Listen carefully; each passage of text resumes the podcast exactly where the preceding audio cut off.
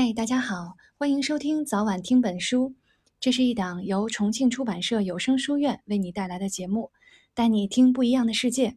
我是萌萌。今天我们为大家分享的是《寻访千利休》，人生是流转的旅途。一五八七年，秀吉征伐九州，利休随行，在博多的举旗宫举办了茶会。秀吉的京都官邸聚乐第亦在同一时间完工，利休在聚乐第近的旁边赐了官邸。同一年，秀吉在京都的北野天满宫内举办了北野大茶会，参加者多达千人。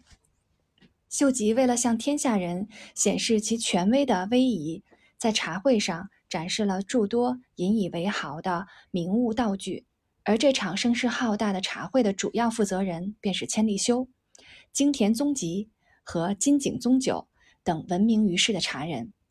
那个时期可以说是秀吉与千利休的交好时期。千利休从六十岁到七十岁，侍奉秀吉的十年，是其茶道艺术之花盛开、硕果累累的时期，也是成就利休之名的时期。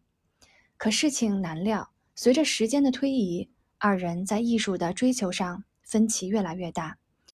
秀吉喜好豪华奢靡之风，还命令千利休特制了黄金的茶室和黄金的茶具。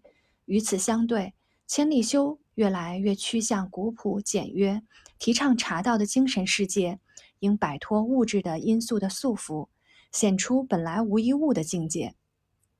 如《南方录》的卷头中记载了千利休的这样一段话：草庵茶的第一要事为以佛法修行得道，追求豪华住宅、美味珍馀是俗世之举，家以不漏雨，饭以不饿肚为足，以佛教之教诲，茶道之本意。就这样，二人渐行渐远。接下来更是由于一连串的事件，秀吉与千利休的关系急剧恶化。一五八九年，利休捐建大德寺山门的第二层金毛阁。一五九一年闰一月，利休招待德川家康参加茶会。二月十三日，利休被驱逐回芥城。几日后，利休被召唤回京都，于同月二十五日写下辞世之诗，二十八日剖腹自裁，结束了七十年的生命。可以说，利休是成也秀吉，败也秀吉。关于利休被处死的原因，最广为人知的便是利休在大德寺山门第二层的金毛阁上放置了自己的等身木像一事。然而，正如本书中所述，利休触怒秀吉的原因众说纷纭，并无定说。千利休游叙书中说法是：一五八九年，秀吉外出时偶然遇到了利休的女儿，见其貌美难披，年约三旬，如花盛放，倾心之下就遣人传令要利休之女到自己的府中伺候，结果先后遭到了本人及利休的拒绝。秀吉对此呢就嫌恨在心，后借金毛阁木像一事诛杀了利休。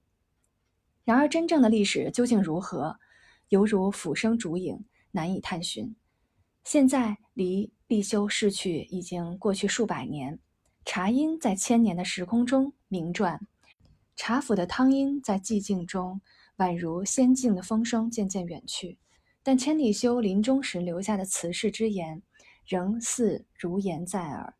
人生七十，利祸悉多，围着宝剑，祖佛共杀，提我得具足之以宝剑，今日此时抛与天。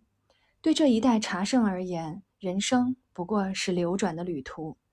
今天的阅读先到这里，我们下期节目再见啦。